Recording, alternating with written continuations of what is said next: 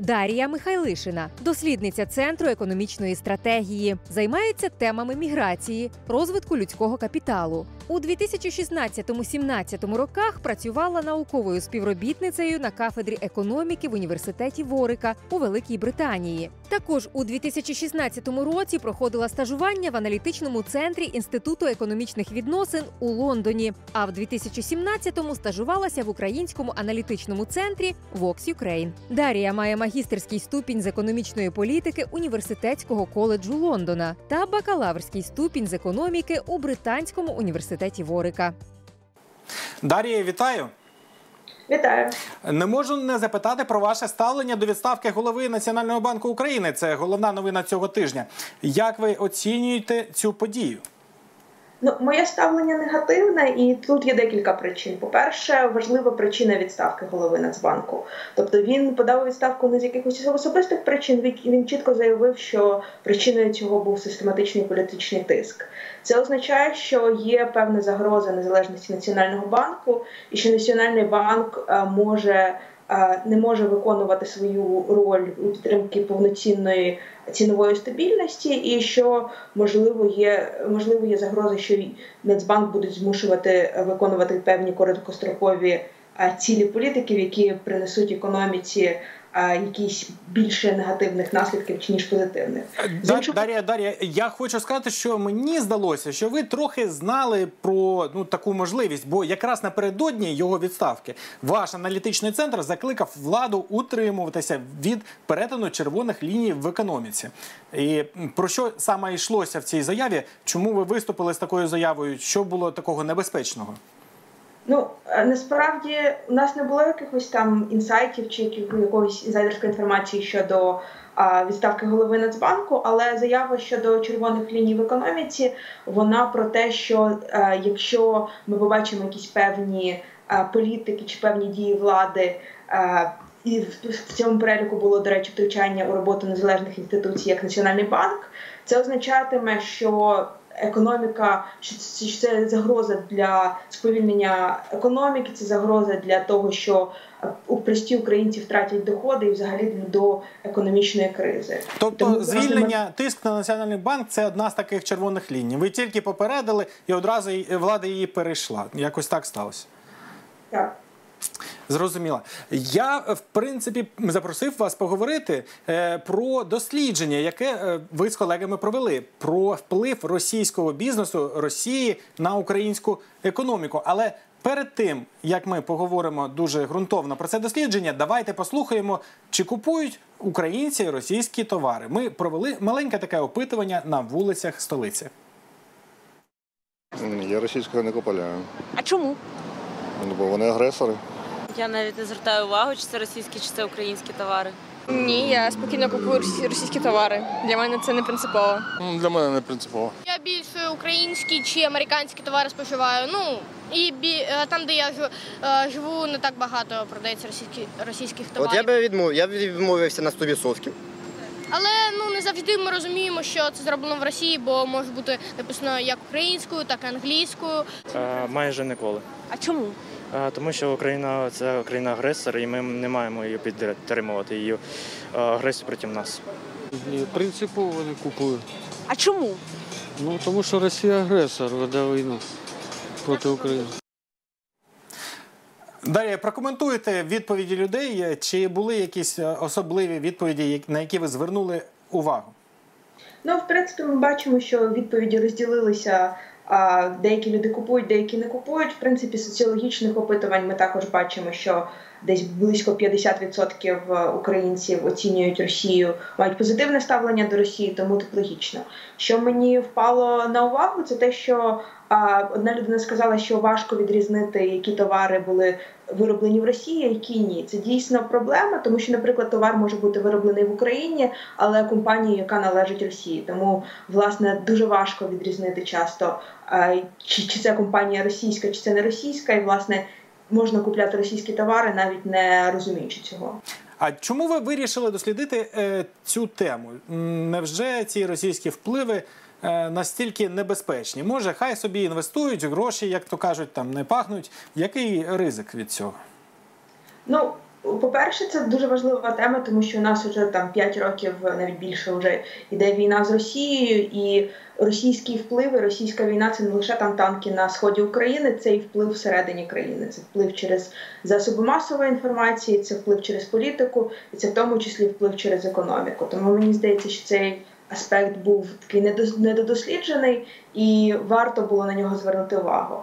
Чому це ризиково? Тому що часто російські компанії вони заходять в сектора критичної інфраструктури і в критичні сектори економіки, і часто а, це означає, що якщо Росія контролює велику частку ринку на цих е, в цих секторах, це означає, що вона у разі потреби, або якщо поступить якийсь сигнал з боку керівництва Російської держави, вона може заблокувати роботу цих секторів. А критично і... це що? Наприклад, я не знаю, ринок солі е, е, е, кухонної, та це критичний ринок чи не дуже? Так, ну, ринок солі ми не досліджували. Ми виділили декілька секторів. По-перше, це енергетика. Тобто, ми знаємо, що Україна була багато років залежна від поставок газу, наприклад, з Росії. Зараз, на щастя, ця залежність зменшилась, і ми не купляємо газ напряму з Росії.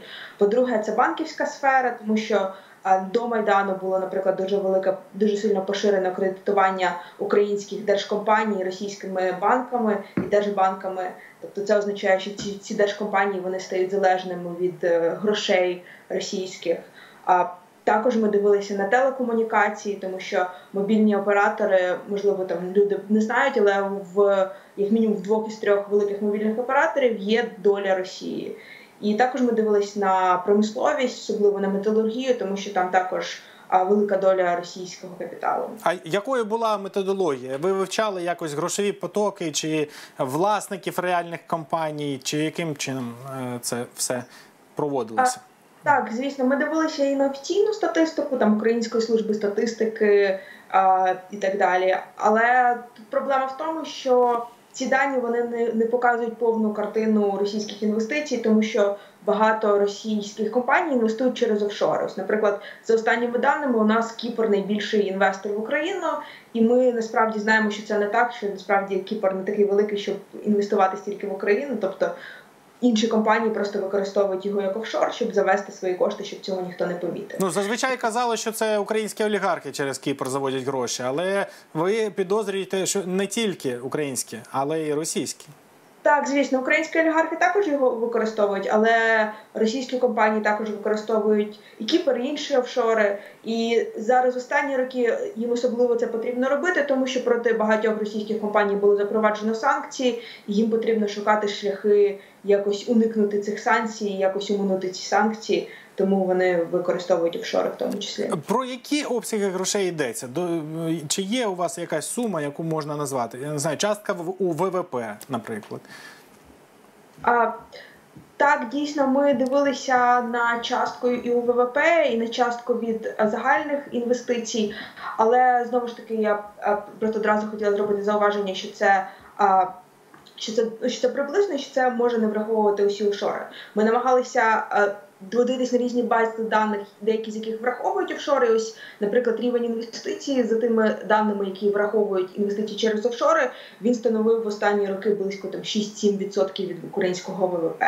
Е, для порівняння, якщо дивитись без офшорів, це десь 3%. Тобто, це це в, ціл... це в цілому інвестиції, чи це російські саме інвестиції? Е, так, російські інвестиції, як відсоток від ВВП. Це багато чи мало? Мені не дуже зрозуміло. Ну, це дивлячись з чим порівнювати. Тобто, якщо якщо порівнювати з а, рівнем інвестицій інших країн, там західних країн, це досить багато, але знову ж таки ми не можемо повністю порівнювати, тому що ми не знаємо. А скільки західні країни інвестують через офшори, якщо вони взагалі це роблять, тому що ми не аналізували власне ці інвестиції, але це це досить багато так. Які загальні висновки? Чи має Росія реальний вплив на українську економіку? Можливо, в якихось секторах цей вплив справді великий, а ми про це не знаємо. Ну, ми бачимо, що з одного боку є такі певні оптимістичні висновки, що з, з 2014 року присутність Росії сильно знизилась, як в цілому, так і в критичних секторах. Як я казала раніше, ми ми перестали закуповувати газ із Росії напряму. Е, російські, наприклад, банки, там державні Сбербанк. Е, він став він знизив свою активність, там Промінвестбанк його взагалі було продано і так далі.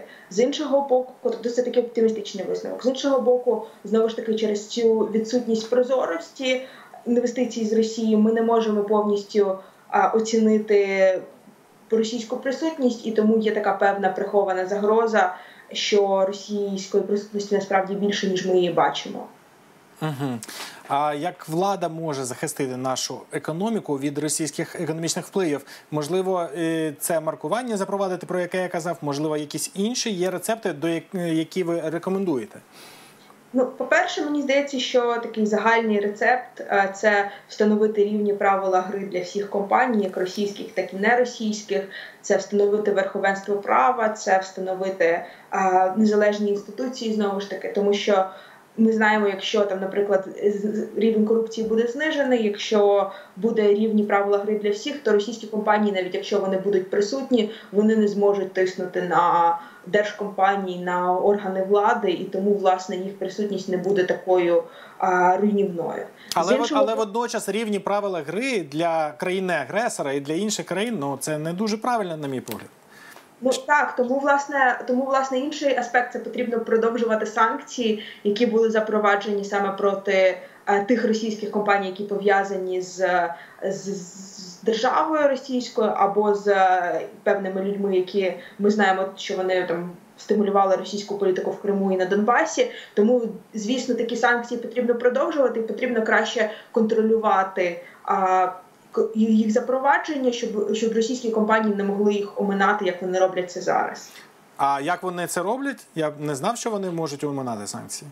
Ну, по-перше, вони роблять це інвестуючи через офшори, коли ми не знаємо насправді хто це інвестує. По-друге, часто інколи російські компанії а, нібито продають свою компанію комусь іншому, а насправді власник залишається е, той самий. Наприклад, а, мережі автозаправних станцій. Ми знаємо, що в нас було е, ТНК, велика російська мережа. Лукойл, Лукойл, я пам'ятаю там. Так, Вони обидві кудись зникли, а замість них з'явилась мережа станцій Амік, яка нібито належить австрійським власникам, але у нас є питання до цього. Ми не впевнені, що вона насправді змінила. Це власник. на місцях, де був Лукойл, з'явилися автозаправні станції Амік. Та? Так. А там, де у Укртатнафта, здається, е, не не Укртатнафта, а ТНК, ТНК. були. ТНК, ТНК з'явилася Глузко, здається, компанія. Ну це я візуально просто я їжджу по дорогах і бачу. Так. А на ринку медіа ви вивчали ситуацію? Так, ми вивчали ситуацію також на ринку медіа. Ми бачимо, що а, у нас були заборонені російські канали, і тому прямої російської пропаганди через російські канали а, зараз немає. Тому Росія, власне, в останні роки намагалася шукати інші джерела впливу. І якщо говорячи про того ж Медведчука, збільшилась частка. Каналів пов'язана або з ним напряму, або з його родиною, або з людьми пов'язаними з ним, наприклад, Тарас Козак. А, І тому, власне, мені здається, що у, медіа прийшов прийшов вплив від прямого російського впливу через російські канали, а, до впливу через канали пов'язані із людьми, які а, мають дружні стосунки з Росією, скажімо так. І останнє питання: що робити простим громадянам? Чи можуть вони якось допомогти е, знизити цей вплив російський? Ну мені здається, що на особистому рівні кожен має. Е, по-перше, мати критичне мислення і оцінювати інформацію, яку він споживає, тому що одним із головних е, завдань Росії є інформаційний вплив і навіть інвестиції там ті ж змі означають великі інвестиції у змі, означають, що а, вони для них великим завданням є. Впливати на думку людей, тому мені здається, мати критичне мислення і оцінювати інформацію, яку вони отримують, ну і в тому числі якби вимагати від влади тих е, тих е, прийняття тих законів, які ми підтримуємо. Тобто, це верховенство права, це прозорість е, фінального бенефіціара, це це запровадження ухилення від санкцій і так далі. А, бенефіціар це значить е, власник. Дякую за пояснення. З нами була Дар'я Михайлишина, дослідниця Центру економічної стратегії. Говорили про російський економічний вплив в Україні. А насамкінець, як завжди, позитивна новина. Швидкий мобільний інтернет 4G працює вже на восьми станціях київського метро. Ви можете слухати музику, дивитися фільми або, наприклад, нашу програму онлайн не тільки на станціях, але й у тунелях між ними. Мобільні оператори обіцяють облаштувати швидким інтернетом всю столичну підземку до кінця цього року. З вами був Андрій Яніцький. Програма Еспресо Капітал. Будьте здорові та багаті.